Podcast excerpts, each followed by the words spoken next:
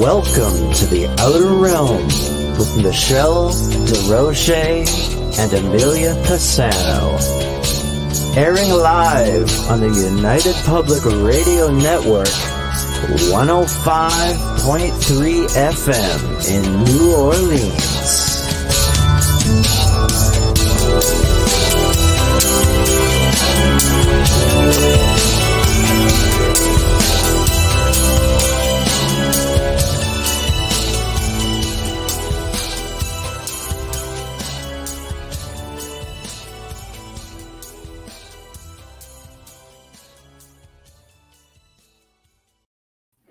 Good evening, everyone. Welcome to the Thursday night segment of The Outer Realm. We are broadcasting live on the United Public Radio Network, UFO Paranormal Radio Network, 105.3 and 107.7 FM from the beautiful city of New Orleans.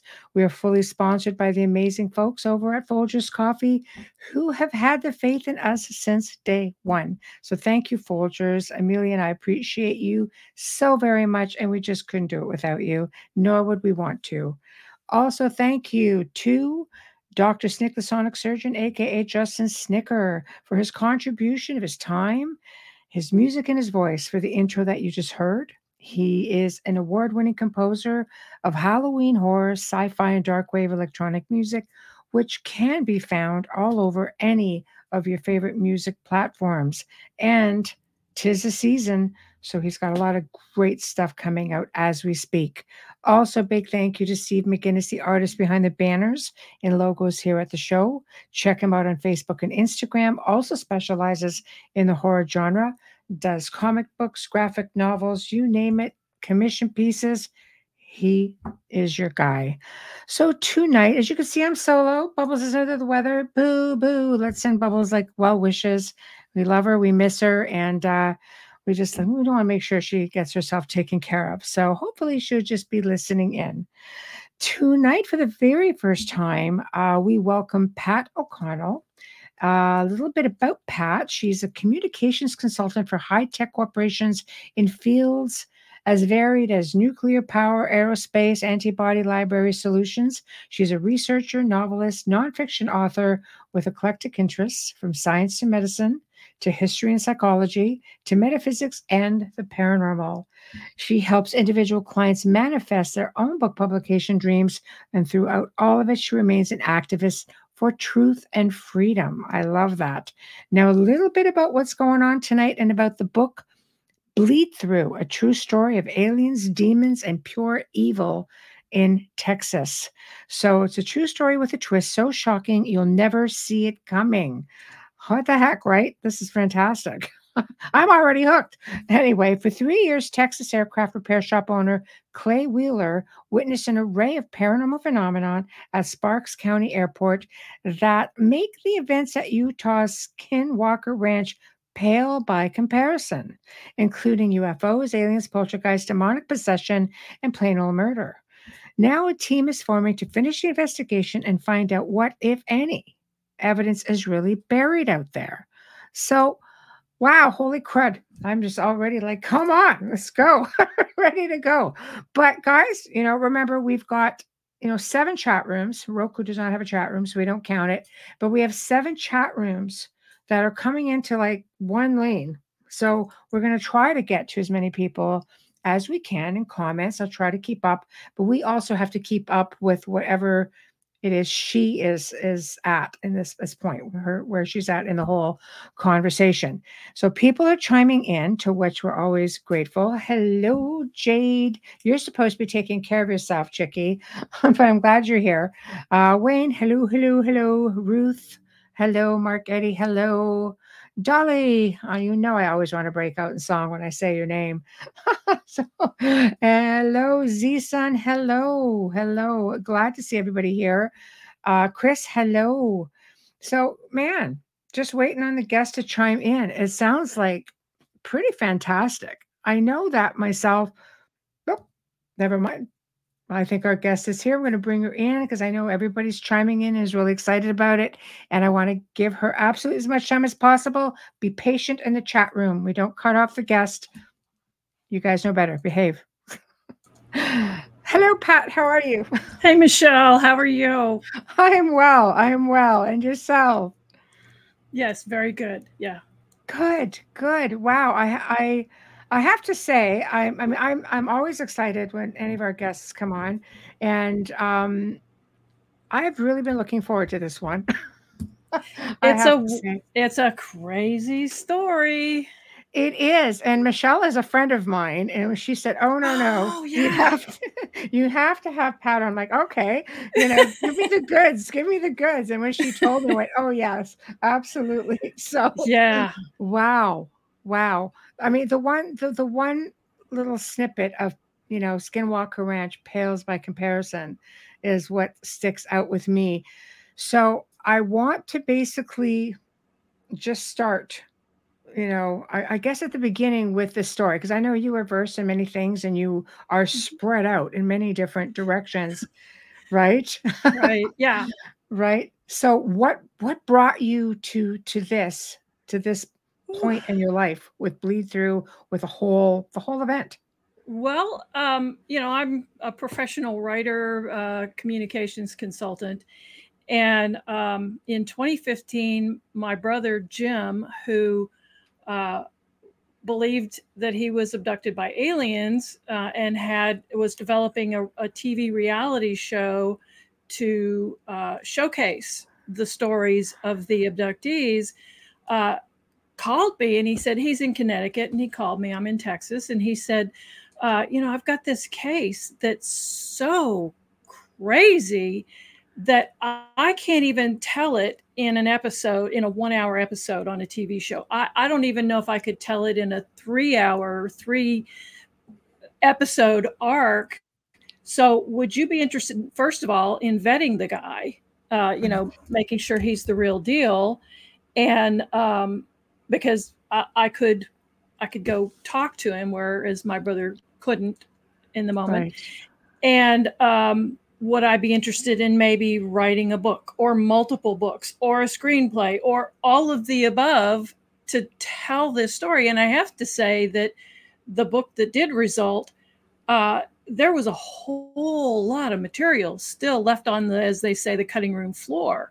So right. there's a whole bunch of stories that um, still aren't in there. But um, so that's how I got pulled in. But in that conversation, my brother's telling me kind of a little bit about what was going on and i'm saying okay well that sounds that sounds a little bit like what i've been reading about this skinwalker ranch place now uh-huh. understand that skinwalker skinwalker ranch at in those days was basically the story of the rancher who lived there it was not what we know today it wasn't right.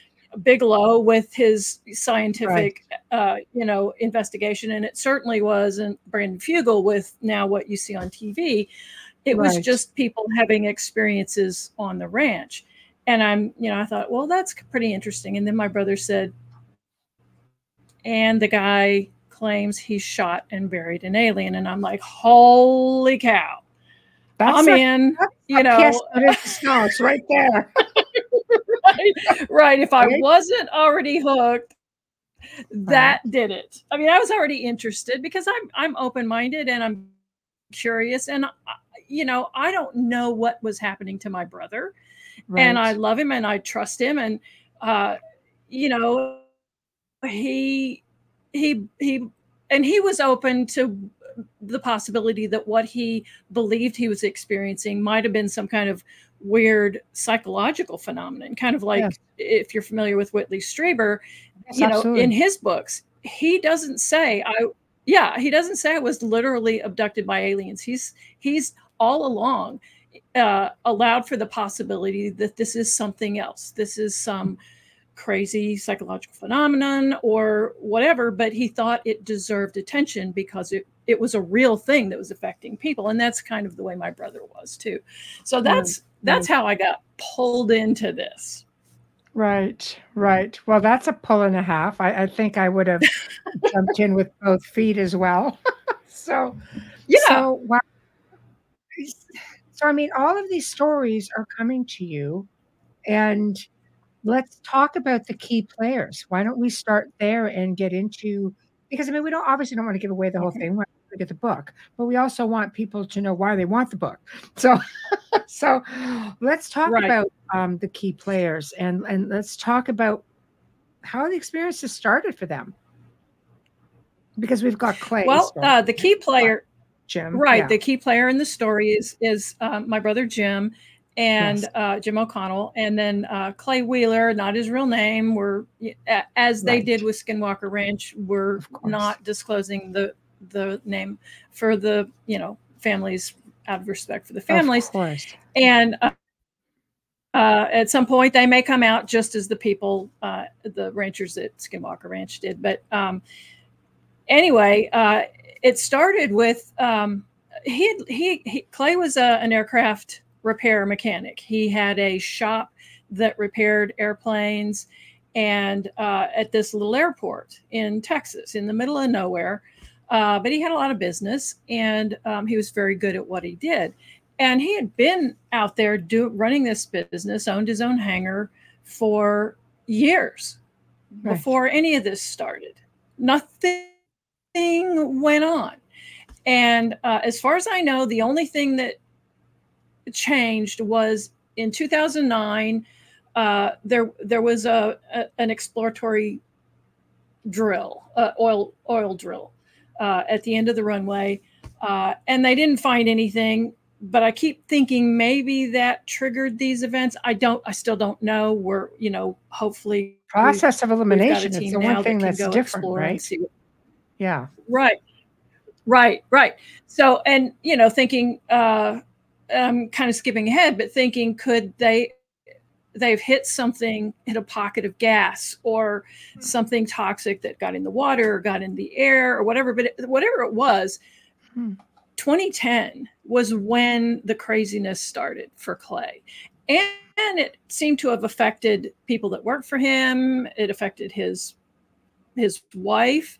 Uh, it affected people who live nearby. So um, he- of course he's work you know he, he depends on the faa and certification the federal aviation administration certification for for his work for his livelihood so um, just like pilots you you, don't want to talk about ufos or anything weird uh, Hmm. or you'll lose your job you'll lose your Right. credibility whatever you know you need to do do your work and so um it, it kind of started faintly one night he he he built an apartment on the end of the hangar building because he and his wife were going to be uh, building a, a house on some property that they had bought nearby and instead of renting a house in town they decided that you know they just add this little apartment on the end of the uh, the hangar Right. uh, and they'd live there until they built their house. So um, he was out there. She hadn't moved out to the airport yet. And uh, one night, late at night, he heard some goings on uh, at the air outside at the airport. And so he gets up and he looks out there, and there's the there are these people who apparently saw lights in the sky that were behaving in the way in a way that they shouldn't or couldn't. I mean, conventional aircraft couldn't do these things. And so they kind had followed it out from town. Of course, this is an airport, so wide open skies.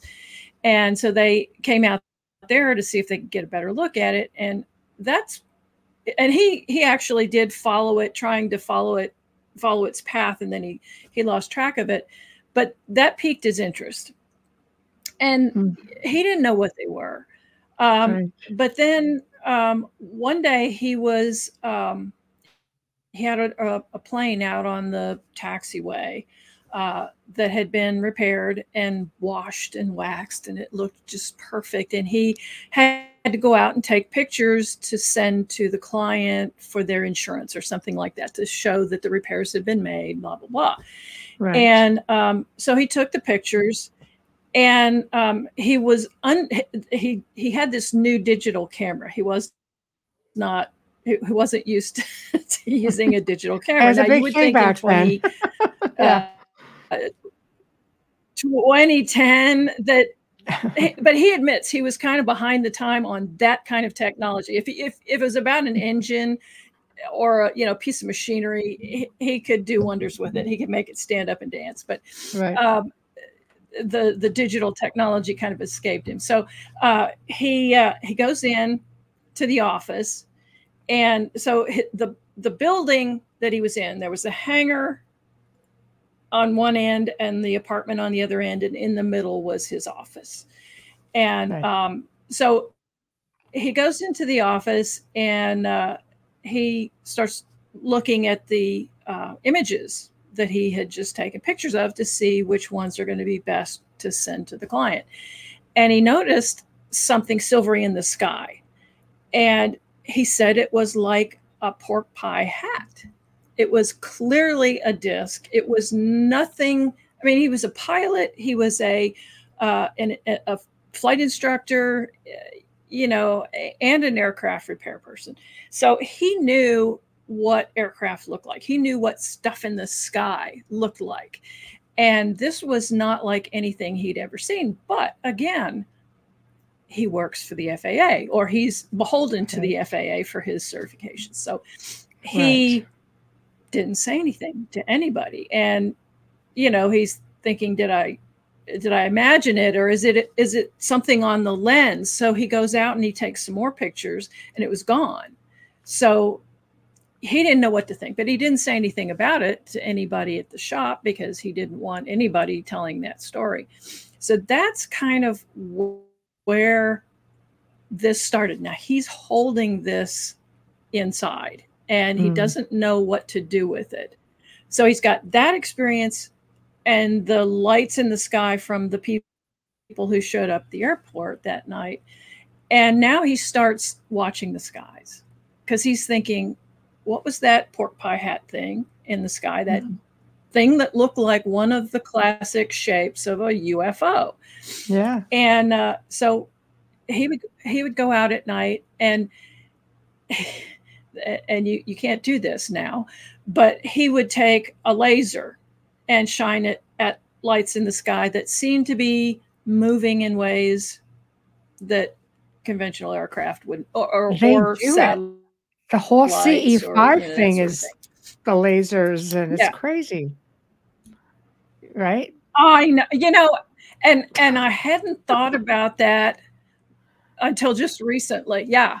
But he yeah. was he was essentially calling them. And so he was out there with the lasers and he noticed that, you know, if he would get close, sometimes one would jump out of the way. And well, we know that nothing we know of can do that. That's right. Um, so That's what the heck was that? So this was his this was his his thing. And then um, as time went on, uh, he you know, he would do this at night and then one night he was working late uh, with his crew. And I think a few of the people he worked with uh, went outside, and, and there was this ship, this craft that he, and, and he had other experiences with other craft that hovered over the runway and dove into the ground and all kind and I can tell you more about those but this yes. this one this craft he said he, he called it uh, uh, like it was like a uh, hard shell eyeglass case. Mm. And mm. this one makes a couple of appearances in his story. The first time it showed up, he was doing the laser thing. He had the people out, the, the team uh, that was working late with him, and he said, you know, let's take a break or it's we're let's quit for the night or whatever. And so they went outside, and he's now got a more powerful laser. And he he, oh, he boy. had he's like an intake had, a, plane. had quite. I know. I I know. Uh, and he had quite a collection of these lasers. He, he, was telling me about this one laser he had it, that could burn a hole or light a cigarette at 10 feet or, you know, some crazy thing like that. And I'm like, yikes. Uh, not a good thing, but uh, so Flashlight he's, he's telling thing. everybody, okay, here. Right. And he and he says, okay, here, uh, you know, do you do you want to hold the flash or do you want to hold the, the laser and why don't you try it? And uh, so it, nobody really wanted to try it. So he's showing them and watching, okay, watch this thing flip. So this one particular ship started coming in. So he shines the the laser and it comes in closer. And and everybody's thinking, "Wow, this is really cool." And they thought that was it. And so he's playing with the laser again and the thing comes in closer. And oh wow, this is really cool. And then the next thing he knows it's it's overhead. Now, I don't know how far overhead, uh, but close enough that they could see the shape. They could not see any windows or anything like that, but they could see that it was sort of this oblong shape, mm. fairly thin. Right. And he said, um, as they were standing out there and this ship was over top of them, he felt this, what was what he said felt like somebody poured a bucket of warm water into his head. And it was just kind of flowing through him into his body and he's thinking oh this is really cool. And then he got this horrible the worst headache that he's ever had. Um, but he he and and his friends were like okay we've got to take you inside. This isn't right. You know i don't know what's happening but yeah. this is not good. So they took him inside and he was saying to his friends he said I, I I think they were trying to communicate with with me. He said maybe this feeling, this warm water feeling, was like um, what a computer feels like when it's downloading information. And I thought, I mean, I, I still think about that. I, I think, right. what a cool concept. I mean, who thinks about what a computer feels like? First of all, right, right, and then what does right. it feel like downloading information? And we don't know how aliens would communicate. Uh, we know that a lot of people say they communicate um, tele- telepathically, but that's right. Yeah, yeah. Maybe maybe that's ways. maybe that's their way of trying to simulate what we do with our mouse, and maybe mm-hmm. this download thing was a more direct communication. I don't know, but he said right. when he told his his friends, I I think they were trying to communicate with him. Well, one of his friends says, "No, I think they were trying to kill you." No, so boy, of course, was got to be that guy. right, right. So wow. that was like okay. It, it was the beginning, kind of of of we don't know what these what these ships or if there's somebody in them and what they're trying to do and could they mm hurt you and mm you know those kind of questions start bubbling up and right. you know he had he had quite a few other experiences where it was late at night. Uh, most of the experiences happened at night. Uh, most of the ships showed up at night, but there were some that showed up broad daylight. Well, said, I, I've you know there were the uh, photos uh, on your website. There are some really great pictures on your website. People should go check it out. I've got it scrolling across ah. at the bottom of the screen here. so he, he, he was very thorough. yeah. I mean, like, he, he caught good pictures, right? Well, I mean, you know, after a while of, of, interviewing him, I wanted. He was so fixated on the photos, and, and um, I wanted I wanted him to just set those aside because right. I felt like they were getting in the way of me connecting with the experiences he had. And I, and after a while, I was trying to get at okay, tell me more about what you experienced with your own eyes, with your own senses, up close mm-hmm. and personal, not through a camera, not through binoculars, not through whatever. Um, and so that was that was a challenge for me to get him separated from all of that evidence right. that he had collected. Right. And by the way, the what the stuff that you're looking at um, is only supposedly a fraction of what he had. Mm-hmm. Um, there, right. there was a point in the story where um, there was a there was a raid by uh, law enforcement, and they took a whole bunch of his stuff. And when he got wow. his computers back, he said that a, a, lot of the evidence was he said a lot of the best evidence. He said the best evidence was was gone. So by law um, enforcement. I don't know you know, I I haven't seen it, so I don't know what he mm, had. But uh, wow, uh, yeah, wow. So why would law yeah, enforcement be interested? Another part of the craziness, right? I mean, why would law enforcement be interested? Well, I could see, I could see um, military, Air Force, something The like the that. the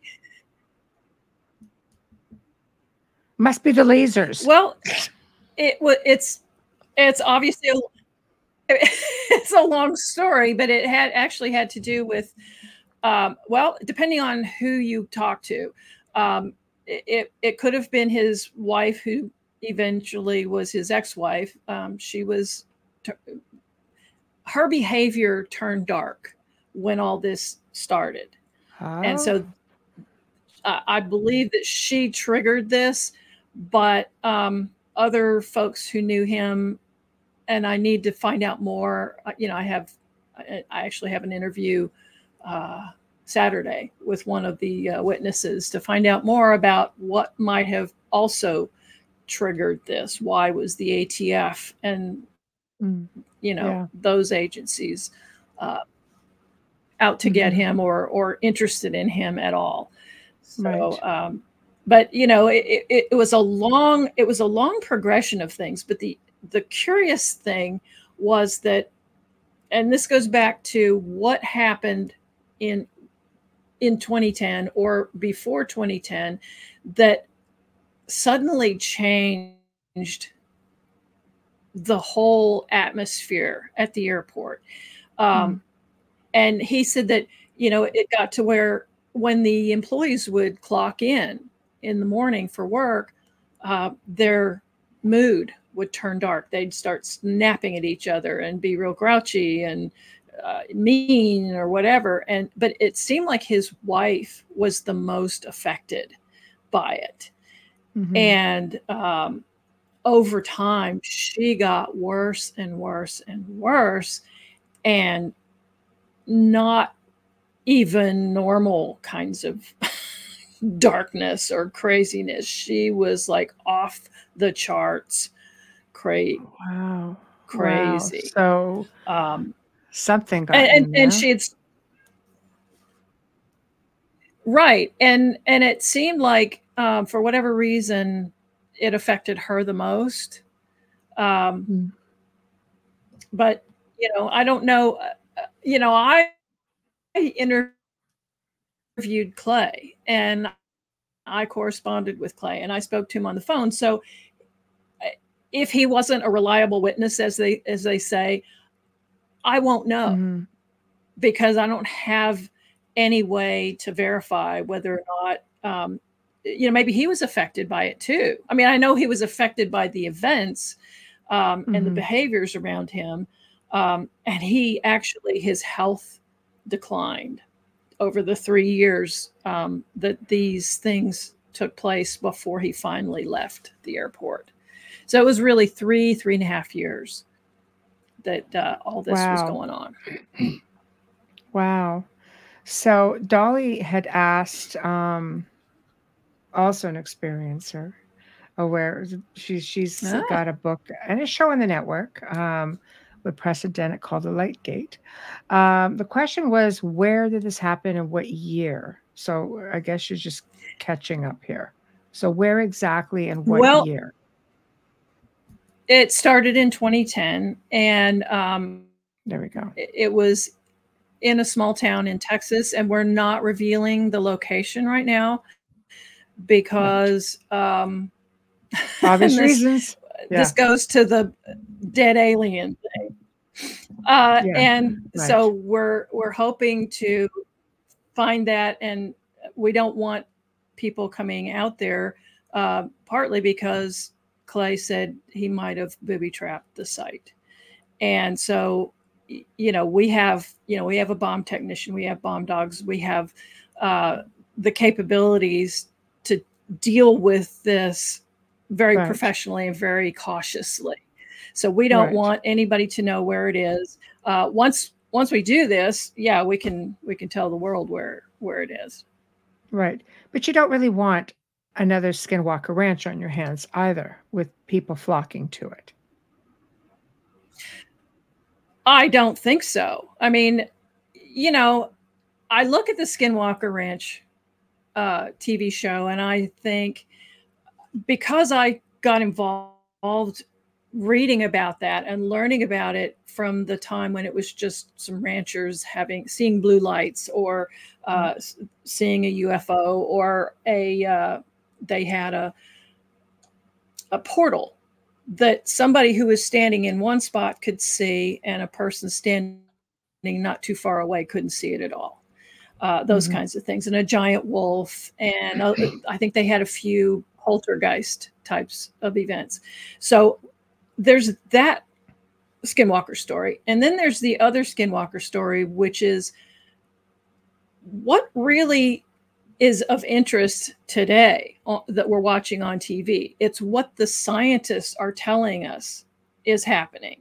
You know, they're mm-hmm. dropping sensors out of airplanes. They're uh, shooting lasers up in the sky and rockets up in the sky and with sensors on them. And so all of this is dependent on what the scientists tell us these readings mean. Whereas mm-hmm. I go back to the original human experience.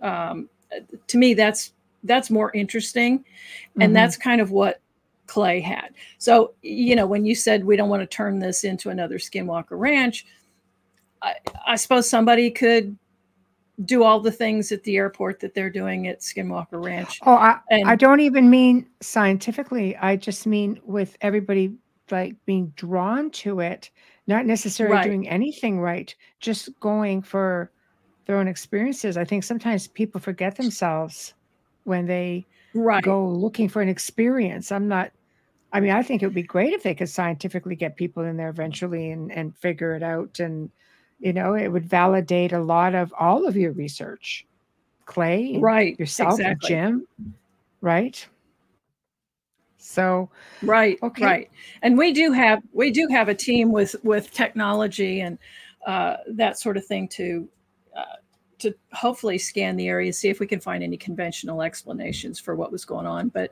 um, but to, to your point I, my husband and i have sat out on the runway at night hoping to see something. You right. know, come on down. right. We're here. right. Right. Come see Any us. luck? Any luck? Have you found anything? not that I know of. Okay. No, not yet. Okay. Okay. I have to know about the buried alien. I have to know about the buried alien. So, how, what happened to this alien and is this something that you know they they buried one of their own did, uh, just did he come across it um what's with the alien well i gotta know again again you have to you have to know the backstory so throughout of course the period of th- three and a half years um first you know he sees ships and yeah. then uh, his first encounter with aliens was um, he was in his apartment and it, it was three o'clock in the morning. He was awake, he couldn't sleep. And he thought, well, I'll just call my sister who was working in China at the time. So it was middle of the day for her. So he called her and being kind of an antsy guy, he was fidgeting while he was talking to her and he's talking on the phone.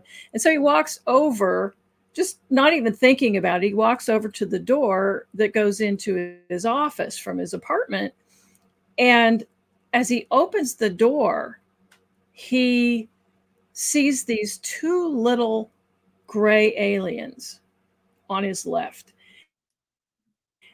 And all all this whole this whole encounter took just a few seconds but he he, rem- he said it was you know the memory was just etched into his brain he said they were dressed in silver clothing of some sort and um, he said the, the curious thing about that was that when he as he opened the door the the two aliens moved out of his way as if they were one unit like he said they moved like a gate opening Hmm. And, and and me being a skeptic, I'm thinking, who would make something like this up? Right. And so he said, so the the little guys were on the left, and he said, and then he looks over to his right, and there's this tall guy, and it didn't look anything like the two little guys. And uh, I think I sent you a. a, I, a I was just going to say, can I Uh, put it was that just my up? tr- no, I'm going. I'm going to do that. right Yeah, it was just me trying to just Yeah, tr- I was it- just trying to find images that were similar to the little guys and then the big guy and um he he's there you go Okay, I'm just going to take the banner off for a second. get There, that up okay. here um okay so he, so the two little guys move like a gate. And uh and the big guy and i couldn't find a picture of a of an alien that looked anything i mean that looked similar to what he described but he said it was a tall guy. It seemed to be naked but but it had no features. You know there was no genitalia. There was just it was like a ken doll. Um right. And but he said the eyes were huge. They were bulging out like they were too big for the sockets. They the lids closed from the top and bottom. And he said the back of the head had two bulges in it. And he said he knew he, he, he doesn't know why but he knew that um, this guy was the bodyguard for the two little guys. And Right. then then the big guy took a step toward him and he freaked out and shut the door dropped the phone and i don't know how long it was before he was prepared to open that door again but um, when i talked to his sister later on she said well what happened what what happened from her end of the story was that he said i gotta go and and hung up right. um, so that was his first encounter with aliens, and um, and there were several others, but getting to the the dead alien. I um, have, yeah, I have to ask. That's yeah, y- that doesn't so- happen often in a sighting. You Well, uh, that physical, you know. Right, right. Well, there was so time passed. He's, you know, he has this one encounter that these these creatures are in his office, which Right. was locked, and he's thinking, how the heck did they get in? The building was locked. You know, when he when he checked later, everything was locked. All the locks were were sand, and so the the main thing there was that he's seeing these creatures who could invade his life and he had apparently no control over it so that's unsettling to begin with For sure. and for sure. then um there was some time passed he had seen some ships he had seen some things landing outside and I, i'll tell you about that later um Mhm. and then he saw a, a a gray in the hangar and at this point he's carrying guns with him everywhere he's got a sidearm he's got a gun on his workbench he's you know he's armed. Well, he's feeling because he doesn't know right exactly. Yeah, and he, and yeah. and part of him's feeling threatened but part of him was fascinated by this. I mean i i, I imagine it's the way i would feel. You know i'm Right. fascinated. If, if there's something really unusual i'm going to want to know more about it. By the same token i might wet my pants you know? It's pretty scary. So um, and i don't know what they're going to do to me so um, he said one night he was in the hangar and this little gray alien and i think they were about four feet tall but he said it had a breastplate on it and Hmm. there was and it shot this beam out of this breastplate that was about four four inches wide uh, or in diameter, like a That's laser beam or an energy beam. Yeah. Yeah. And he said Yeah. that it cut through everything in its path. It cut through, if there was a plane in the hangar, it cut through it. If there was a scaffolding, it cut through that. And then it cut through, cut a hole through outside wall, corrugated steel outside wall. And Wow. so now That's he intense. knows, yeah, so now he knows these things can be dangerous. Uh, was this thing trying to kill him? I mean, you would think if it was trying to kill him, it had the power to do that. Why did it just shoot a hole through other things? I don't, I, you know, I'm not sure what Agreed. the circumstances were. Agreed. Um, but so now this ramps up the fear. So finally, when another one shows up, he's quick draw McGraw. I mean, he's got the gun, he's shooting, and he kills the thing. And he interesting. He he didn't know what to do with it.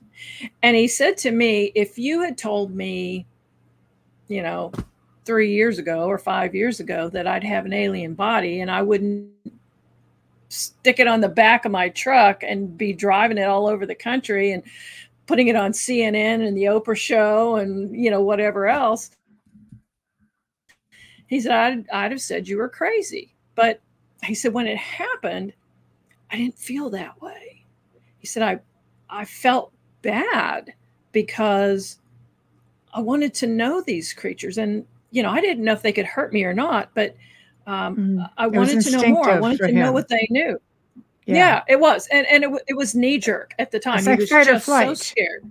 Yeah, right. it's a fight right. or flight thing. You know, um, but it's interesting to me that you say that he he had like he was able to pick it up and and and take it and bury it because I remember I think it was the Stardust Ranch when the owner was like like taking a sword and he and he killed one. They came and got their own. Other well, aliens came and grabbed it and took him away. Well, okay, so let's back up a little bit. Okay. okay. There was another alien, a little little gray, in okay. the hangar that he shot, and some of his guys were with him that day. Okay. Right. And so the thing falls, and it started. They he said it started to bleed, and and it, it seemed like it was outgassing something, like the I guess they were choking or coughing or whatever. So the guys all left, uh, left this body, and then they waited a while until they came, till they thought, you know, maybe the whatever the, whatever it was out the air. You're cutting out.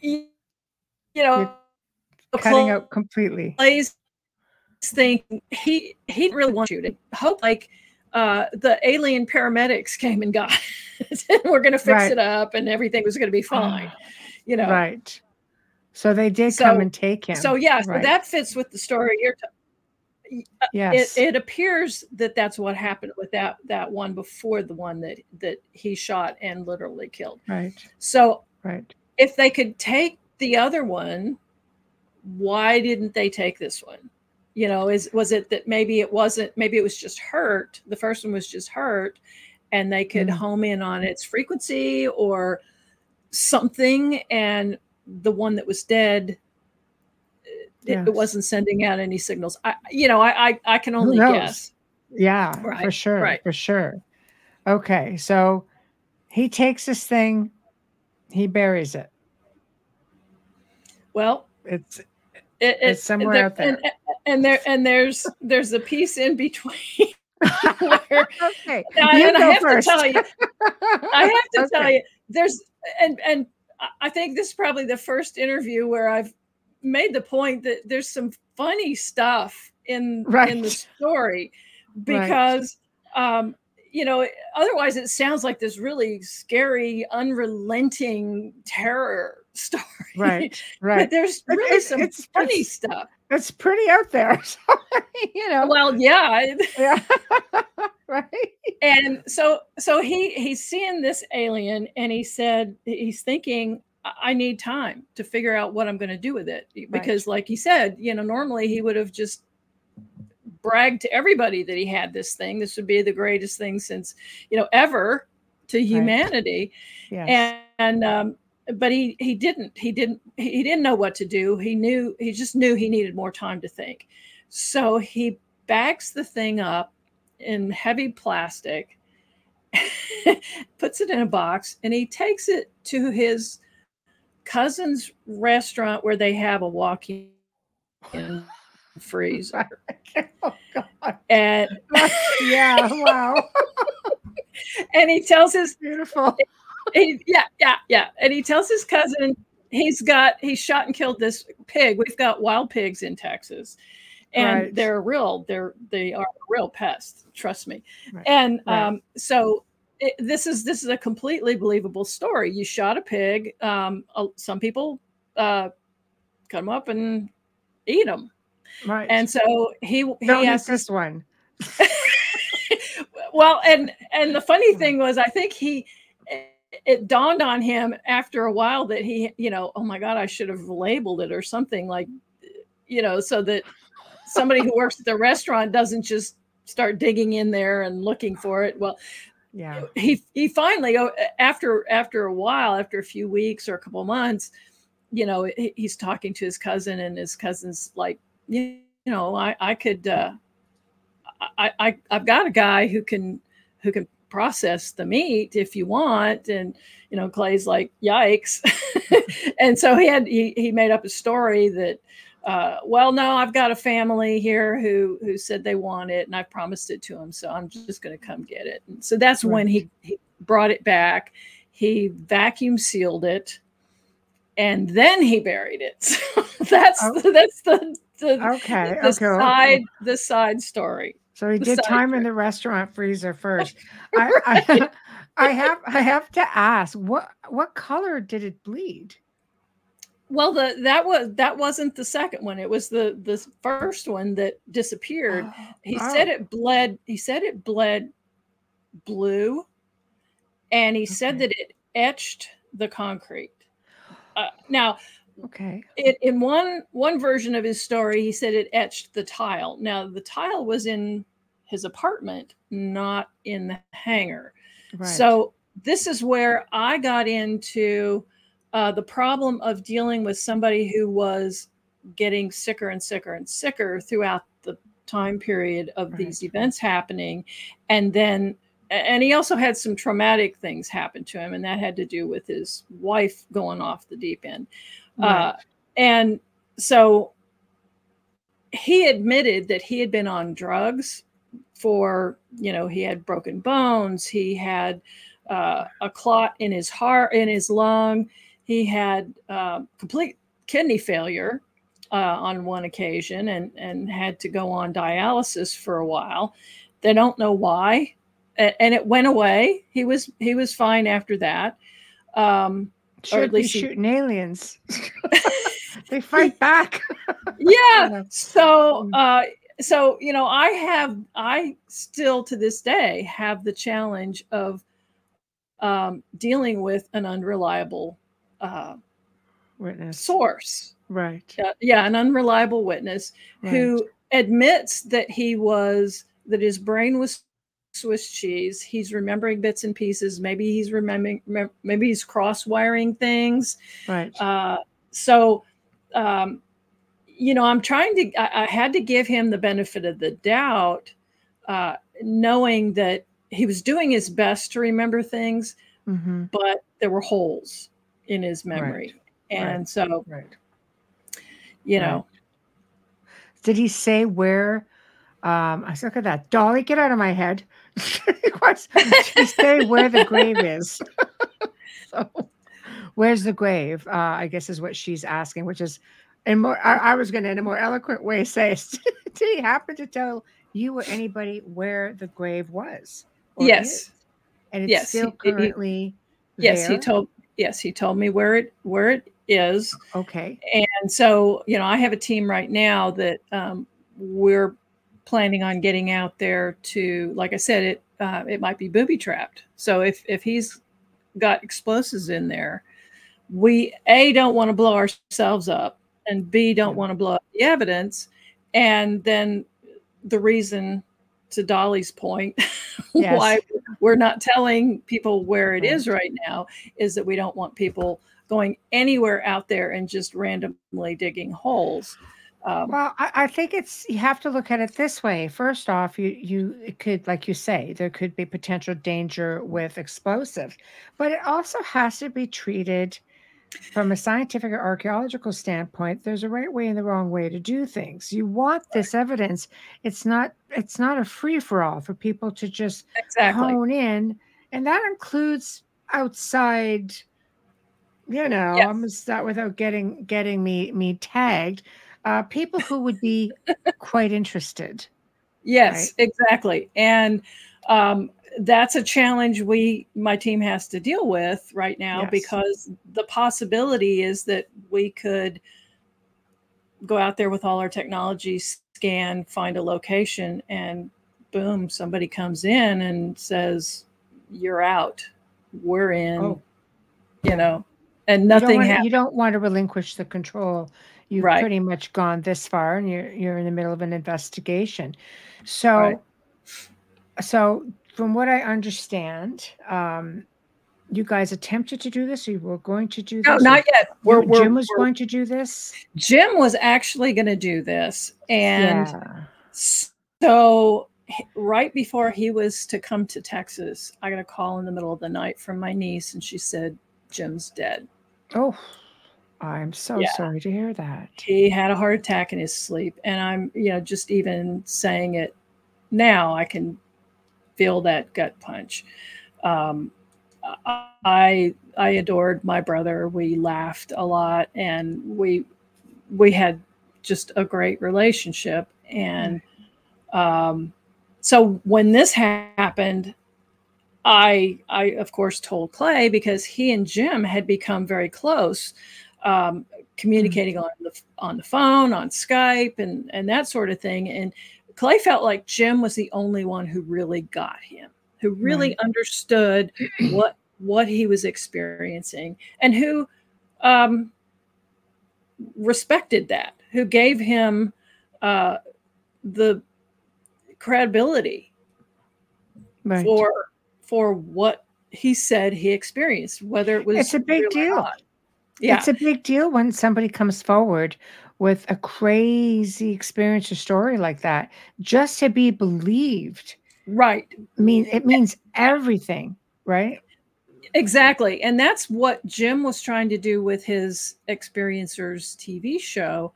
Uh, he wanted to tell the stories of the experiencers because it mattered to them, no matter what objective reality was Right. involved.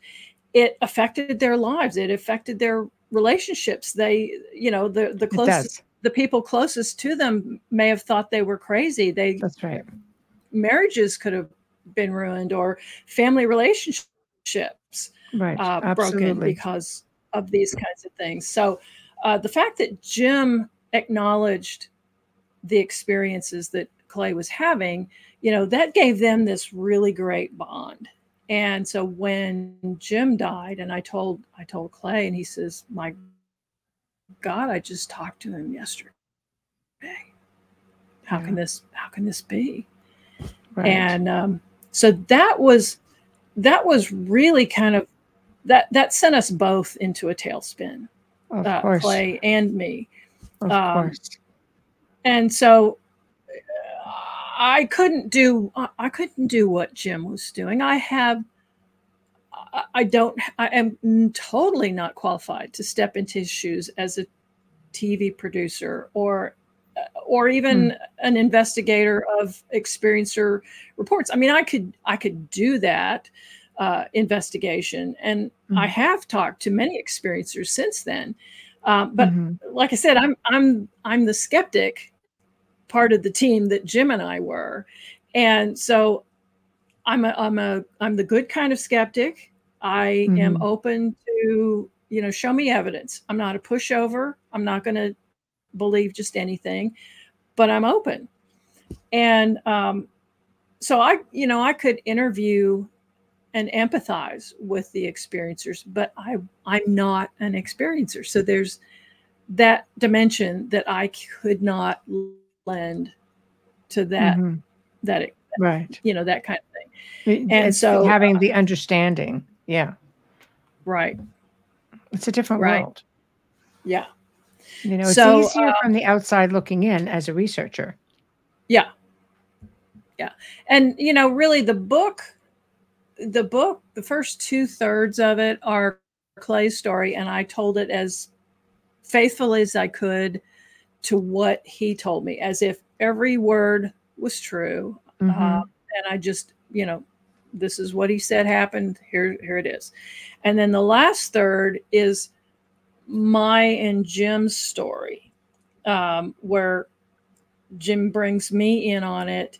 And then, you know, Jim and I are talking about, uh, you know, who this Clay guy is and what we're going to do. And, and the, the difficulties Jim was having with um, all the drama in Hollywood and in the film mm. and, and TV industry and uh, the game playing and all these things that would drive me absolutely nuts. And yeah. and actually, it was driving Jim nuts too. But you right. know, uh, waiting for uh, a team that was uh, supposed to fund the production or whatever, right. and having to play those games and so on and so forth. So I knew I couldn't do that. And so, you know, for a long time, I was just continuing to correspond with Clay. And, um, but mm-hmm. previous to that, my husband and I had been out to the airport several times. Right. And like I said, we spent the night out there uh, on the, you know, in a lawn chair on the on the taxiway, looking up at the sky, saying, "Okay, guys, gonna, I'm going to show a picture of your team. Is that okay?" You, uh, that okay. This is this was Jim's team.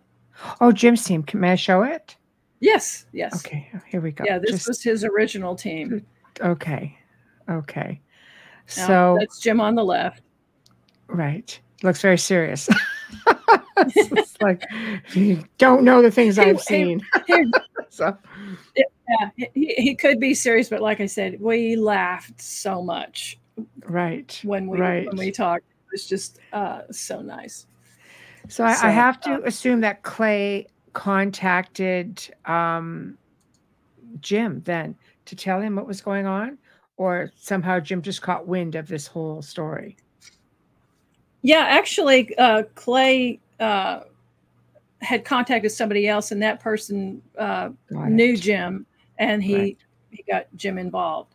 So right. that's how that happened. And actually, the first person that Jimmy talked to was Clay's mom uh, when he called the phone number.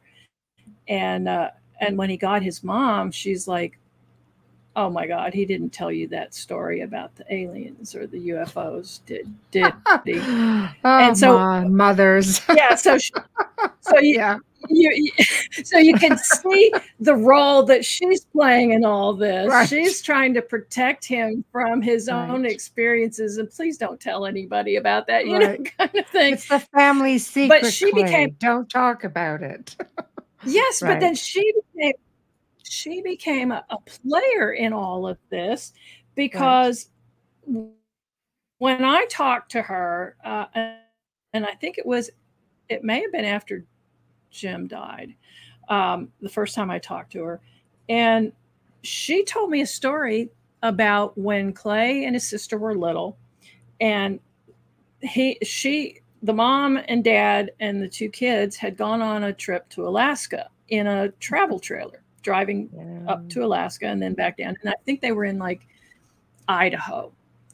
And um, the dad was getting tired and so they couldn't get to a regular campground. So they just pulled off to a wide spot on the road and decided you know we're going to sleep here for the night. And she said in the middle of the night she woke up and she heard this strange noise outside the travel trailer. And i said what kind of noise was it? And she said well it was kind of a clicking sound.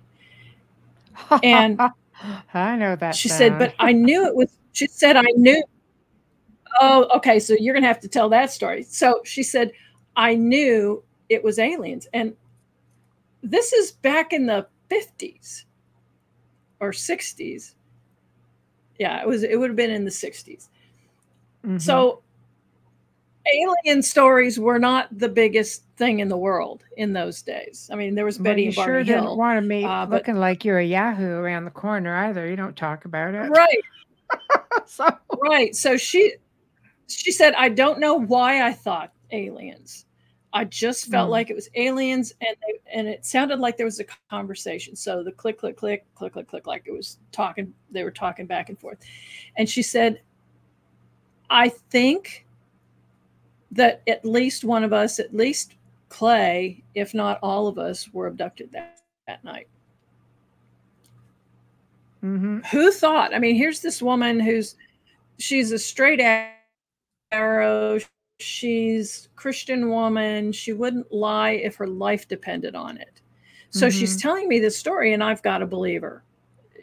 I- i just don't know what to do with it. And then the second time i talked to her and that was after i think yeah it was definitely after jim died. Um, i i actually she told she told me the story again about the travel trailer trip. And I said, hold on a second. Let me play something for you. And I went onto my computer and I found uh, what's called a sizzle reel that my brother had made. It's uh, it's kind of like a little package, a Yeah. video package that you'll do if you're promoting, you're trying, to get promote or somebody, a show. a, a producer, a production I've done media for 20 years. I've done Right. Yeah, exactly. Yeah. Yeah. Yeah. Okay, Right. so so your audience your audience now knows that what a what a sizzle reel is, Yeah. and Yeah. The sizzle reel that, that Jim had, they were I think they were in Sedona, Arizona, Oh, and That um, explains it. their videographer was there. Well, exactly. I mean, everybody Sedona. on your show probably knows what you know, Oh, yes. what Sedona is all about, Yeah. which was probably why the team was there in the first place. yes. and so they're they're out there and they were fi- kind of filming each other and kind of doing just footage for this sizzle reel. And Right.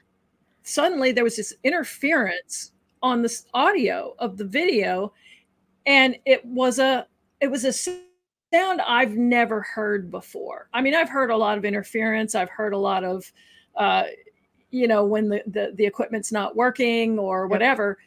This was something i had never heard before. So i played it played that sequence for her and she said yeah it sounded that it sounded a lot like that. Not exactly she said but it sounded like that.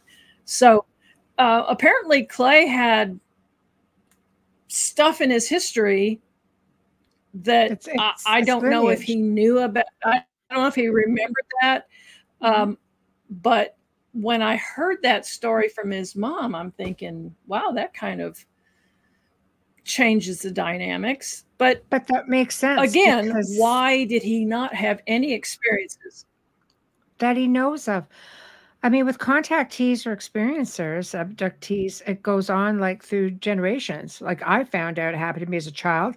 Then my mother started telling me stories. Then my, my I Ah. got stories going back as far as my grandparents, great grandparents. I'm like, come Wow. on. Like, why do I feel like I'm the last to know? but now you almost have to tell me because I'm remembering it. See? So I'm wondering wow yeah had it And- happened to him as a child even and they just came back into his life well and that's what we don't know and right at one point i asked him i asked clay he would he be willing to um to do a hypnotic regression to see if because he he denied he denied denied denied that he had been abducted. But he would Yeah. wake up in strange places in yeah, strange for sure. clothes. For sure You know, that's that's- abduction. Yeah. Hello? How, do, how does this happen? If you were if you were sleepwalking you wouldn't go next door borrow somebody else's coveralls to you know it, it- no the No. i can't the, the skeptic in me can't explain that away there were so many Right. things throughout all of this that i i could almost explain it away and then there was that but there's this You know? right right so for me it was just uh, which is fascinating to me i mean yeah, that's uh, what it is to me that's Yeah. what it's all about uh, for for the skeptic in me the skeptic that is like mulder in the x files i want to believe. It, it's Right. uh you know convince me sell me Right. on this. I want to experience something. I honestly i want to experience something that is just so awesome. I want to have that personal experience that i don't care what anybody else says, I know there was Right. something extraordinary that I experienced. Have And, you? You know, I'm kind of been- you envious. experienced anything here? Has has this this location um anteed up for you? Like, did it No, has it given not it yet. to you? Wow, Not yet. I mean, we're we're still trying. right. trying. I mean, I've, I've had- personally had a couple of unusual experiences, but not there. Right. So, okay, let let's branch off then. And and it's very interesting to me when you have like the title Aliens, Demons, and Pure Evil. I've worked in the paranormal field for two decades and I have helped people from all over the world. And my area of work has always been alleged attachments, demonic experiences, other interdimensional beings, Okay. things like that. And I can tell you half of those people who believe they had a demonic type of attachment or something malevolent in the house, at least Mhm. half of them have had extraterrestrial experiences and sightings. as well. So they're they have the demonic possession Creatures. type things as well. See, Yes. I well, okay, so I had never heard of a case, but, but you know, Right. I'm I'm I wasn't you know eyeball deep into it. Yeah, you know, I people don't I- realize it. Yeah, Yeah. And so the fact that all- that he and he did have the what appeared to be demonic uh, influences, and that's kind kind of what was what seemed to be happening with his wife as time went on. Uh, she became darker and darker, and there was one uh, one day when uh, they were having an argument. They were at a restaurant, and um, they had come in two two vehicles and they got ready she got ready to leave and she slammed his hand in in the door and dragged her for like a mile and a half from her truck and then finally opened the door and let him fly off. Well he ended up with broken ribs and a couple of broken arms and one broken leg and all skinned up and everything like that. So he was in the hospital for quite a while healing from that. And then um another another time she woke up in the morning and sh- her belly was swollen like she had been like she was eight months pregnant.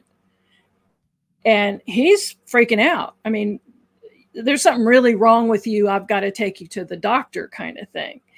And she didn't want him to do that. He had caught her earlier that morning uh, digging into there was a package of ground meat for dinner in the fridge and she was digging into that and eating raw meat Mm. and you know that was kind of kind of strange plus the belly and he's trying to take he wanted to take her to the doctor and she ultimately kicked him in the head and knocked him out his you know fell on the the tile floor and when he came to she was gone and she was gone for several hours and he couldn't figure out where she went called everybody he knew everybody she knew and then she comes waltzing in several hours later and her mm-hmm. belly is flat.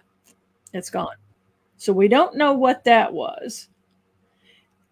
And then right, then right. and i don't I, i've never maybe you've heard of cases like this I have not. i've never heard of anything I have. I have. i've never Oh man, I have done. I have worked cases that have been mind blowing, but I have to say, this is a first. But you know what? I did see this. I just saw this on a film uh, on on Amazon and Netflix in the last five months.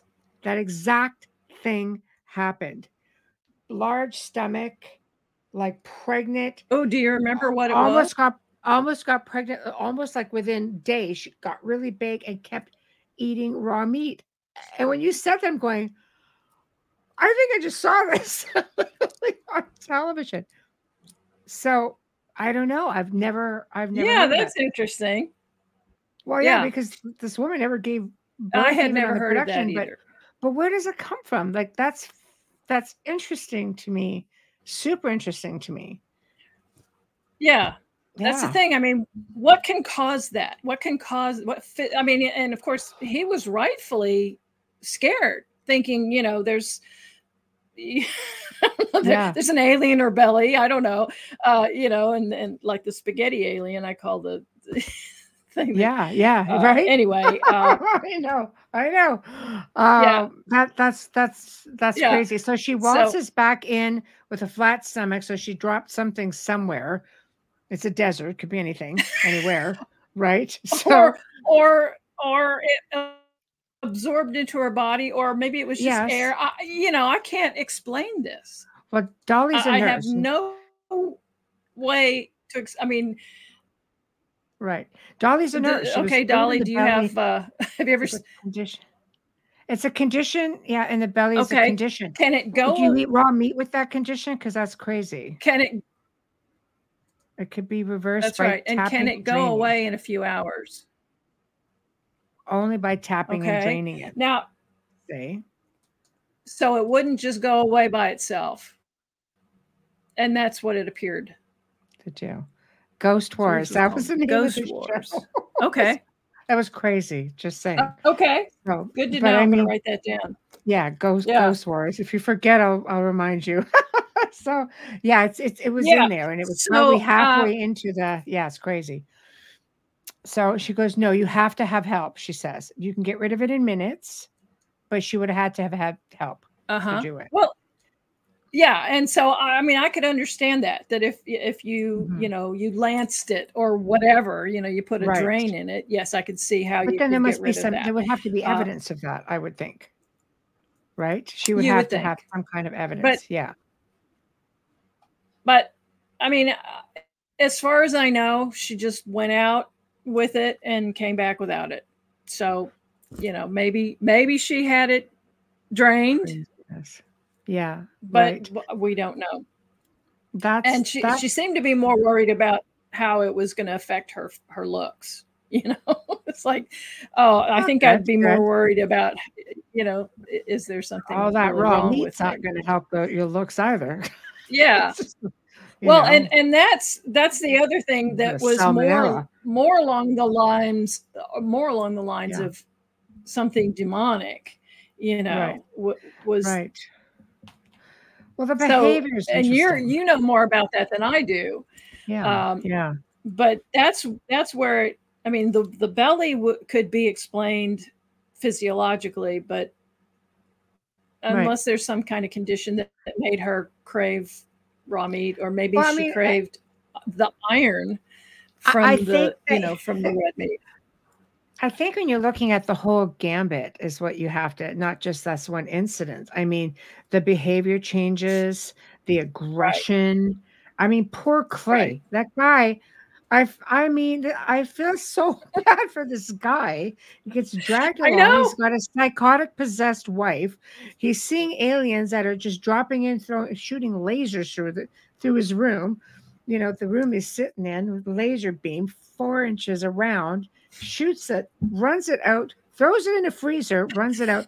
It's I, I have to see this on film because it's phenomenal. It really is. yeah You it's uh whew, Like it's it's it's a wow it's a wild ride for sure it's a so- wild ride. Yeah. so as her behavior gets worse and worse Yeah. um one day he and his crew are working in the in the hangar and his wife comes in and unloads a 38 she she's shooting up the place. Fortunately she didn't hit anybody. Um but you know this was it. This was you know he kept and i've talked to one of his friends. He said you know clay knew she was doing bad things to him that she was not good for him and he could not let go of her. He could not admit that he had to he had to do something but it was after she shot up the the crew and the hangar that he had to divorce her so at that point now he's living at the airport there by himself wow. so Now is he still experiencing other types of paranormal phenomena. You make mention of poltergeists and portals. And what were his experiences? Well, um, one of the first poltergeist experiences that he told me about was um, when she was when his wife was um, unpacking some things. She was trying to get them moved into the apartment uh, at the airport, and she was there unpacking things. And he couldn't find his keys. He's looking everywhere for his keys, and he said, "I always kept them either in my pocket or in the top drawer of my desk." And he said it had his key ring had this long red uh, flag on it uh, that said "remove before flight." It's the kind of tag that they would put on parts, the airplane parts, after they repaired right. them. And so, so right. you would remove that tag before flight so that you knew that had been repaired. Blah blah blah. So and you're not uh, missing those keys, keys or something like that. Right. Yeah.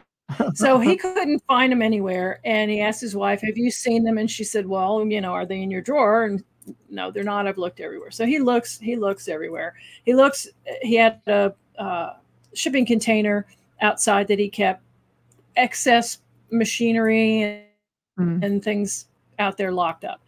Uh, right. And uh, so he went out there to see if maybe he had left them in there. He, he didn't think he would have, but they weren't there. So he's like, I, I don't know where to, I don't know where to look. So he's standing in the hangar and it apparently was cold out and the heat kicked on in the hmm. in the rafters of the hangar so now this is way this is like 30 feet up and he started hearing this little flicking noise and he looks up and in the rafters of the hangar mm-hmm. he sees that red flag that removed before flight tag right and how in the world did his keys get way the heck up there and so that was, I, he couldn't explain it. I mean, there was, just no noise? way.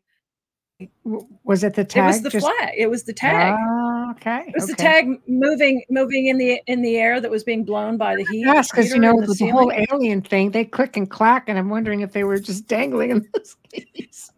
you know.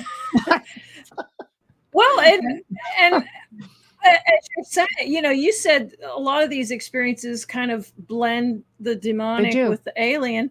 And so is the poltergeist some part of this whole continuum that, uh, you know, once you open up the portal or the energy field or whatever it is, mm-hmm. can anything come through? I mean, it's like, you know, I've, I've known people who did, uh, uh, Ouija boards, and I'm like, oh no, I'm not. Uh, no way. I don't know what you're going to bring through. I don't want to open that door. you know. Yeah, but so, you could do that with voice recorders and and uh, cameras mm. and phone apps, and it's it's an invitation to communicate. It doesn't matter how you do it. But when you're talking about poltergeist activity, that's a that's a projection of energy, and like like psychokinesis, right? So right. I could see um, Clay's wife, if she was apparently menopausal women and and young people going through puberty are notorious for being able to create poltergeist activity. If she was under the influence of something as well, she could have easily been projecting without realizing. But with that being said, well, and that makes sense. to do that too, right? Yeah, yeah. So I mean, I don't know what to do with this. It's just another thing yeah. I can't explain. And yeah. um, I, and I agree with you. I mean, it could have been any number of things. Uh, probably the the thing that makes the most sense is that his, the wife was so affected by the energy, whatever mm-hmm. the energy was, mm-hmm. that um, maybe, like you say, it was it was um, messing with her, and then her yeah. her her energy was coming out, and it was manifesting in ways that could I'm, move objects.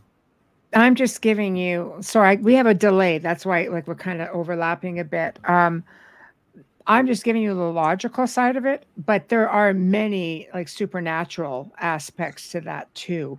So I'm just playing like devil's advocate, pardon the pun, on like sure. on both both levels, you know. So but yes, I mean there right. are a lot of things yeah. like that people experience sleep paralysis think it's always paranormal. There's, I mean, it, it has its scientific Right. points of view, but it has its extraterrestrial ones too.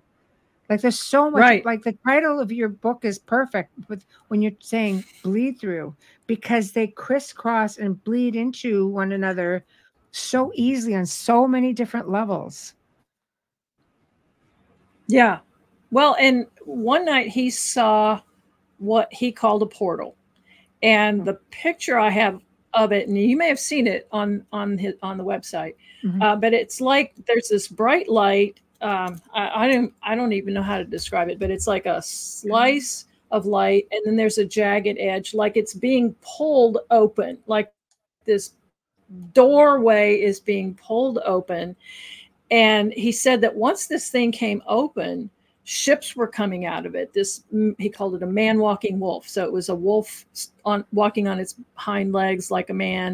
Um, ah, there were creatures coming out. It was like you know, it was like the the Thanksgiving Day parade kind of thing coming out this portal.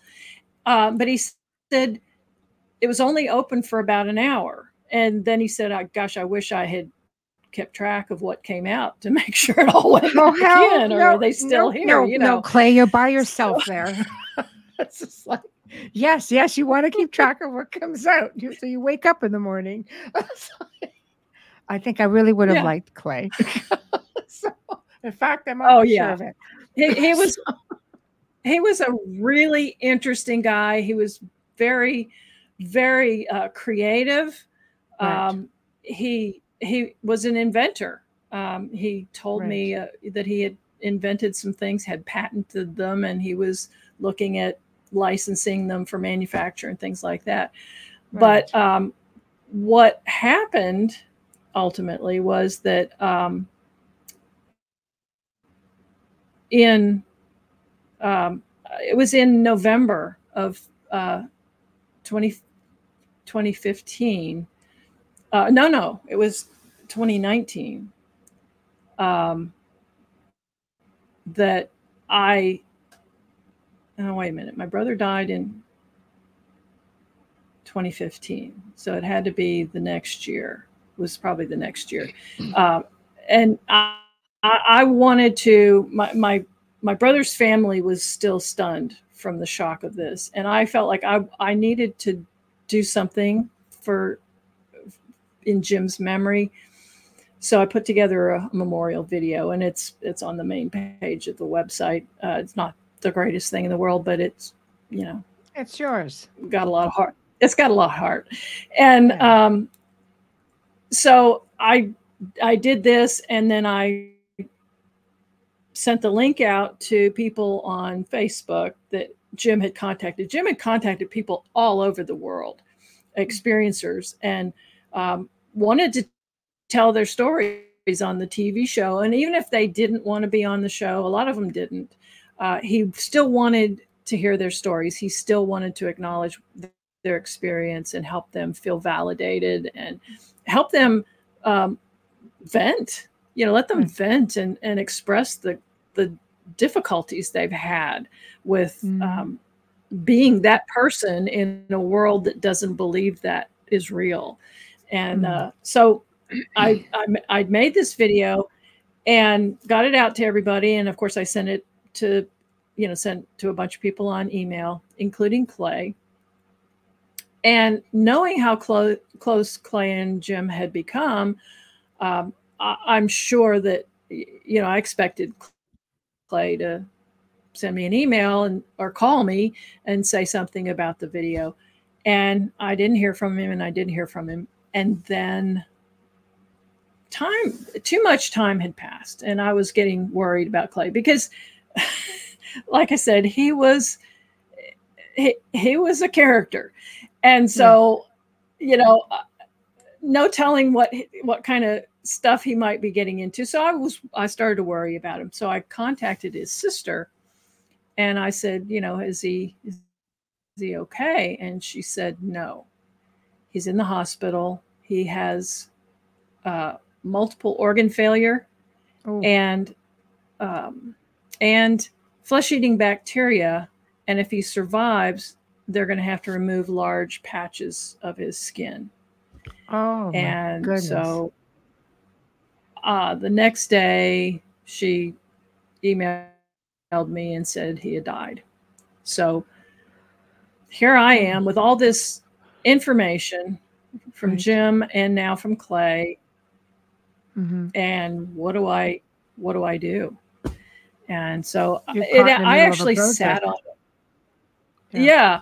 I, and so I sat on it for several years because, like I said, I couldn't step into Jimmy's shoes. He, Mm. I I just was completely unqualified to do what he had been doing. Mhm. And, but I had his story and I had Clay's story and I had so much material. And I thought, well, I'm a writer. I can at least write a book. Right. So Right. that's what I did. But the problem was toward the end, I had been, you know, I I was kind of thinking that's where I was going to end up with the book. And and Clay was fine with that. And I was starting to ask him questions about what was your normal life like that you know what what did your normal day look like that was mm-hmm. interrupted by the craziness? You know Right. so how how was your normal world? What was going along? And then suddenly this crazy stuff happened. And so i was trying to get that kind of background so that i could tell his story in kind of real time or at least some of the some of the stories in real time where you know i'm just going about my business i'm doing my work i'm with my wife i'm with my friends and then boom this thing happens. Well i never got that from Mm. him. I got a few interesting stories. There's some charming stories uh, one uh, from when he was a child that was really interesting. Uh, that just showed the kind of person he was and actually the kind of person his mom was too so Right.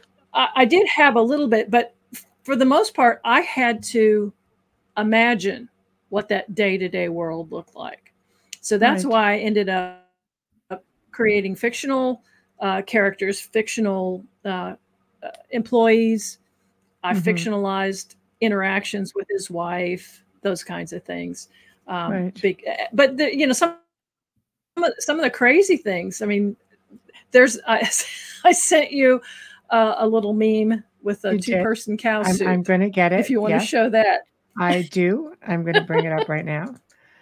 I looked at that went, hmm, what are we going to do with this now? So, okay, I'm going to grab it right now. One second. yeah Okay. Bam, bam, and bam. Go for it. Let me just take the banner off so we can see it. Okay, perfect. There we go What does a two man cow suit so what to a do? two, two-man cow suit have to do with UFOs, aliens, and the paranormal? Okay. which you have to you have to read the book to find out but this i did not make Oh, this I did not make up. So I, I need everybody to know that some of the craziest stuff that's Right. in the book, I did Right. not make up. I made I made up the boring stuff. The- right. you know right. what what it was like having dinner Clay in you know suit, together with his wife. Right. that, that's Clay and one of his buddies in a suit. But uh, how how does that? And that's really one of the most charming uh, scenes in the book, where he and his buddy are out there, uh, just. you know, you, you have to read it to find out. But um, yes. Yeah. Uh, we don't want to so give it away. but the, there there really is some light stuff in there so it's not this just unrelenting fear and darkness and and really a lot of the experiences like when a ship landed out there or, or hovered over the runway that was first of all he had been out there playing laser tag with this light in the sky Mhm. and the the light would jump out of the way like it sometimes did and he thought he was done and so he was getting ready to go in and then this big ship comes in and it lands over the over the runway and he's he was scared to death Right. but there was also that part of him that was just so fascinated right. by what this thing is and he's he said that you know he had his backpack with him and he's reaching he didn't want to look away from the ship but he's mm-hmm. reaching into the backpack and wondering do i grab my gun or do i grab the camera and he grabs the camera well yeah. and it turned out that it was just so dark all he got was dark on dark um, and this mm-hmm. was part of the frustration that he couldn't get decent right. images of these things but um, you he know did okay he, with the photos yeah. you have on the website he did okay so and he you know there was one night um, that he said so first the first thing that happened was his secretary was complaining that their electric bill he paid the electric bill for the for the runway for the airport i mean it's teeny tiny airport so he's paying right. for the runway lights and the mm-hmm. security mm-hmm. lights and the beacon and all that kind of thing right. and his secretary said you know the electric bill is a thousand dollars higher than usual and are you guys are you guys doing anything here with the equipment using something different why are you draining more energy and he said no we're not doing anything unusual. So interesting then a few, few days later he looks out uh, the window of his apartment uh, or uh, it I, i'm not sure. Some of this i'm not sure. He might have looked out the window or he was looking through the security camera uh, mm-hmm. monitor, and he saw these ships that were hovering over some of the runways. And he said they were fairly small, not like the big one that had come down previously. Mm-hmm. But they, these were fairly small, like the size of a Volkswagen or something. Um, and, but kind of discs, but he said there was like a bite out of the back of them. So that kind of reminded me of what Kenneth Arnold described, the, the man who first reported seeing what ended up being called flying saucers, but he didn't call them saucers. He said right. he, they moved like saucers, skipping right. off the water. Right. Um, but this was over the Cascades, mm-hmm. and, and but but the it was like they were part part disc, but then there was the backside of it wasn't normal. So Clay was saying there was kind of like this bite out at the back. The, hmm. the key was that these ships were hovering over the runway lights, and he said there were creatures. I don't, he didn't really characterize them uh, specifically, like were they like the grays or or something else. Uh, but he said there were these creatures, and he he said they were like they were behaving like the old time uh, service station attendants. You know, they'd pump your gas and then they'd wash your windshield. They oh, check oh, crazy. Your, check your oil. He said they were out there. It was like they were servicing these ships, and he and he realized that, oh my God, they're refueling off of my runway lights. And so then he got mad, and so he but I, I I don't think he saw this in real time. I think he saw this on the on the uh, security camera. Right. Um, it, may have been in real time, but he wasn't right there when that happened. But he said there was this other creature who was like the supervisor, and he said the thing had he called it the Oreo cookie man. The head was like a giant Oreo cookie, so it was round, but it was flat and this thing was 15 feet tall. He said, ah. I mean, I asked him how tall it was. I don't think he had measured it at the time, but he said, well, you know, if the runway lights are three feet off the ground, this thing had to have been, you know, 15 feet tall. So mm. giant Oreo cookie head. And he said, I-, I couldn't figure out how this thing was not falling over because it seemed to be coming over and bending over to look at the work, inspect the work that these attendants were doing right. to the ships. And he said, uh, with with this big head, it should have fallen over. It, uh, you know, the center of gravity just didn't make any sense. But um, yeah. So now he got mad because he's thinking that's why this is the you know these these creatures are what what's costing me an extra thousand dollars a month in electric bills. So right. tries to shoot them, but then he they're gone. So yeah. wow. He, was that? Uh, he tries to shoot everything. That's interesting to me. it's just like, now, okay. Well, after a while, after a while, but this is did. Texas. I mean, yeah, yeah, right. Well, yeah. and that's you know sometimes I make that point on these things because people have to understand it's Texas. Everybody has I mean. guns. I've got friends who live you in know, Texas. Everybody's I, packed. I get it. Pretty exactly. Yeah, little little old ladies carry guns. I mean, you know, it's just you, you, yeah, you just don't understand Texas. I know, I know, I love it, I love it. So, um, I'll I'll ask this this yeah. question, and you may or may not have the answer. When Clay, you know, divorced his his wife, um, did you know she continued to have experiences, or did things you know, even out after she left the area? I don't know. When uh, okay. the last time I talked to him about her, he said that he had heard that she had had a, a stroke and it was a pretty bad one, and and he didn't. And she was, I think he said she was living in a pop up tent in somebody's backyard. So mm things did not go well for her. And when when she was um, when she was arrested for shooting everybody at the hangar, right, um, right. I think he got the charges dropped. He got everybody to drop the charges, but at the time they found drugs on her. Now she was a pharmacy tech, or a, she was a nurse who handled pharmacy stuff uh, right. at the hospital, and she had a stash of other people's drugs.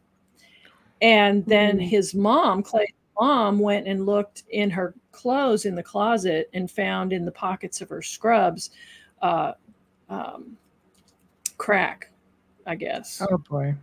Yeah. Um, or or meth or some, one of those things that you know, and a little pipe, the little glass pipe. Yes. And yeah. so, um, so she uh, she lost her job, but the hospital didn't press charges because if they had made a big deal about this, then mm it's possible that people, patients who had been in the hospital that didn't get their medications, you know, there could have been ramifications that they weren't getting yes. their medications. So I think yeah. they just kind of swept that under the rug and um, let her let her go on that, but I'm pretty sure she lost her nursing license after right. that. Right. So uh, it seems like as far as of... you know, did the did the demonic stuff continue? Uh, possibly. Yeah, I, mean, I don't know. On making people's lives miserable and feeding off of all of that. You know. Um, yeah, it's hard. It, it looks like an incredible experience. I mean, let's face it, pretty incredible. Everything that you you describe. Yeah. I mean, Clay would have been, you know, the, the, type of person you would just want to sit there and listen to. Like I could sit there by a fire and just keep listening to him and right. just like, you know, the portal right. and wolf wolf people are coming out of there, or you know, like wolves that stand upright, werewolves, and you know, all kinds of uh, yeah. entities. And I'd be just like, okay, I, I okay, more. more, you know. But this so, incredible experience speak- ruined his life, essentially. Yes. Well, and you know, it's funny at the end, um, uh, or the the last interview I did with him, I I asked him, so would you say overall this was a negative experience or a positive experience? And he said, mm-hmm. oh, it was it was a negative experience. So he says that, but okay. as soon as it's out of his mouth, he his eyes light up. He kind of looks up at the sky and he gets his whole demeanor changes and he says but you know it was was fascinating to to be out here sitting looking up at the sky being out here on the runway. He said it was like living in the sci-fi channel every night. So he really had very mixed feelings about about this. I mean on the practical side, it ruined his life. I mean, he ended up having to, I mean, his it ruined his business, and he had to leave the airport. He moved in with his mom, and um, so you know, and he lost his marriage, he lost his his health, and His health. um, and Yeah. ultimately lost his life. Right. Well, that's what what Dolly. I mean, Dolly says she who who is a nurse. She goes, the stress at the very least brought his health down. I mean, stress stress kills, as we do know. Sure. Um, but I, I completely understand. I mean, people pay big money to go out and try to have a CE5 and try to have this phenomenal experience. And Clay essentially had ringside seats. right. Right. He, And any anytime he time. wanted.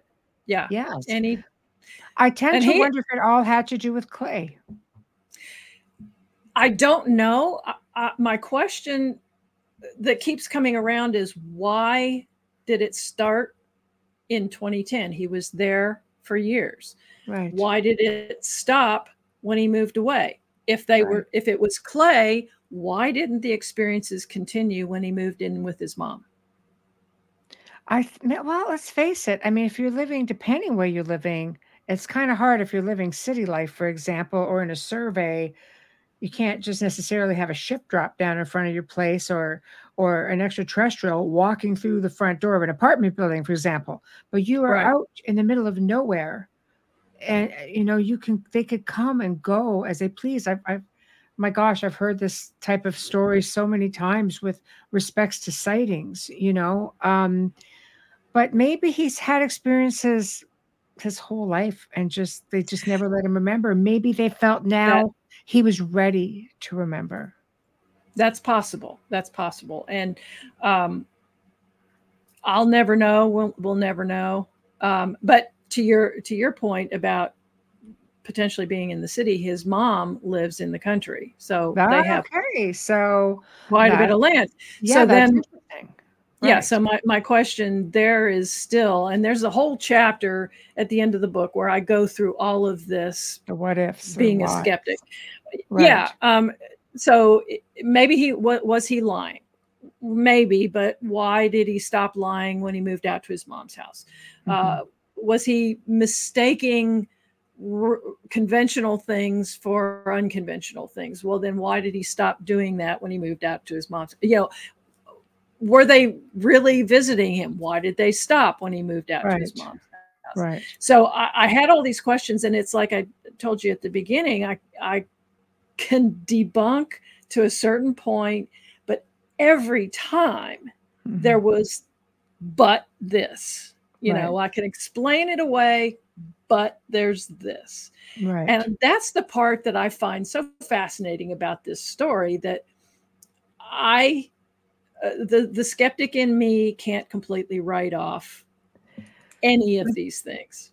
It's human nature but a good skeptic will also keep researching right. you know and i mean and how many years later? Because if if jim died in 2015 clay died what a year later? Yeah. 2016 so um well, god with that being said you've been still researching on this for a lot of years just keeping the story alive and the fact that you're all out there still continuing on you have to find the alien. That's oh i much- know. that, Yeah, I mean, that's- going to be that's you the, know that's the brass ring for sure. Yeah I mean- exactly. But i mean when you look at But it- skinwalker ranch like dolly said it's a, a government ops place. So your location is completely to your knowledge untouched. As far as i know yeah. Yeah so Yeah. hoping hopefully you know we'll we'll find what we find we have a, a, a, bio, a biophysicist on the team who is our exobiologist beautiful Um, I have a couple of um, alien implants that are not connected to Clay's story, but Mhm. one of them is from my brother. Um, okay And then another one is from an experiencer he interviewed who dug the thing out of her own arm. Uh, so uh, we're Okay. going to get this guy to uh, analyze them. And his plan is to analyze these two implants, whatever they are, samples of some kind of tissue. I know Uh, somebody out your way who could help you with that. Well, we've yeah, we've got this guy. I've actually spoken to another Oh, fellow okay, who who, um, who does that. Right. Um, but this this fellow, um, it, he he wants to analyze them from a structural standpoint, from a chemical biochemical standpoint, but he Nice. wants to do it in a way that preserves any function that it might have. So if, if it's a transmitter, if it's yes. a yes. marker is if you know if it's if it has some uh, active function he Right. wants to maintain that and see if he can figure out what that is now being a biophysicist he may not be able to do that Uh, you know we might, might need, need to get somebody who's an expert in you know radio Hmm. transmissions or microwaves or Yes. you know yeah. some other kind of technology But I like that you're but you taking know i have the i step. have Yeah, I like Yeah. that you're taking the step. It's just it's going to just add validity to everything that you're doing. Be, and because let's face it, something like this, people want to see it backed up with the science, so to speak, because Right. that's what's just going to put the nail right in the coffin. The alien. The alien. there was there Yeah. was a beat there I know the alien, the alien. you know, I think In it'll the be, coffin. Yeah, yeah. It's it's it's it's fascinating. It absolutely is, and I commend you for continuing. You know, your your brother's. Uh, well, your brother's research, his his legacy. I mean, Right. this was pretty much the the you know the big one. What it sounds like, and it was just branching off in so many different directions. And I, I just love that you're keeping it going. And the book, you know, this is a part of the show before we sign off that you promote yourself. You know, the book name, where they can buy it, the website, what you have coming up, whatever you want to share with us. Well, the book is Bleed Through, a true story of aliens, demons, and pure evil in Texas. And you can find it on Amazon. Uh, the website uh, is the website that my brother had that I rescued after he died. It's um, uh, xperiencers.com with just an X, xperiencers.com. And um, that's where you can see some information about Jim and his actually you can see the picture of his first crew and then you get into the bleed through part where we've got the book trailer Mhm. uh, video there and um, the some of the photos that michelle referred to yes. from clay so i mean you can judge for yourself the quality and the value and what you're seeing in those photos Mhm. uh, some of them i can i can debunk uh, Right. there's some other things i can't and um, we, we've actually got a photo analyst on the team as well so Nice. um, nice. know, We're covering every every base, which I think is really important. Right. Because you know, with pictures, there's a lot of pareidolia. It's easy to to find things. exactly Yeah. So Exactly. I- yeah. Yeah. So and I had I had had a moment with Clay explaining to him uh, what I I debunked his photos that he said were of rods or skyfish, right. and I I was able to show him a video that just had a, a normal video camera and then a high speed video camera with a timer in the middle and you could mm-hmm. see that on one side it looked like this long snake with a bunch of wings and on the other side with the high speed camera you could tell it was a moth and so Right. you know Right. and and he resisted that for a while but i explained that i believe you have had some extraordinary experiences and i don't want anything to distract people from Right. those Right. so if there's something we can debunk then let's do it let's debunk it ourselves Yeah, I agree. I I think it's a good idea to go in um, with a healthy, um, open mind, but I I go through everything through the process of elimination. I'm excited to see what I'm left with, and it's not Right. even that when you're left with it that it's a definitive. It just means that you get to keep going and try to to dig your heels in a little deeper and explore a little further. It's exciting. Exactly, exactly, and and you you've nailed that. You've nailed the way I feel about it. So I I think we're kindred spirits on that. Yeah. And and the fact is that you know I, I want everybody to know that when we do the dig, there may be nothing there. This could Right. be I don't know for people in your audience who are, who are old like me. Uh, it, it could be like Al Capone's vault when Geraldo Rivera did this big two-hour special on TV live, and Right. oh, we're going to open, you know, Right. Al It was Capone's like- vault. And there was Right. nothing. There's nothing. It was like, no. Yeah, like but the anticipation was fantastic, wasn't it? right.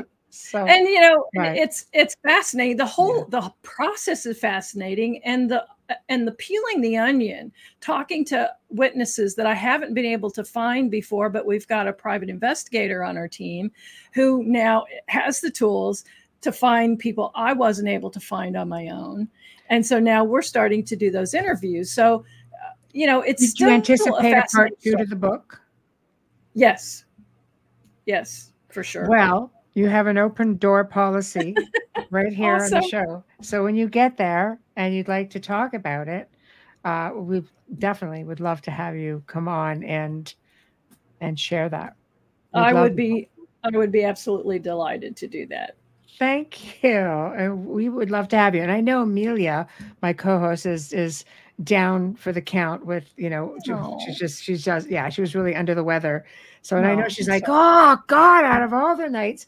So it's like, I know, I'm sorry, Bubbles. I'm sorry. So so I know she would be delighted as well.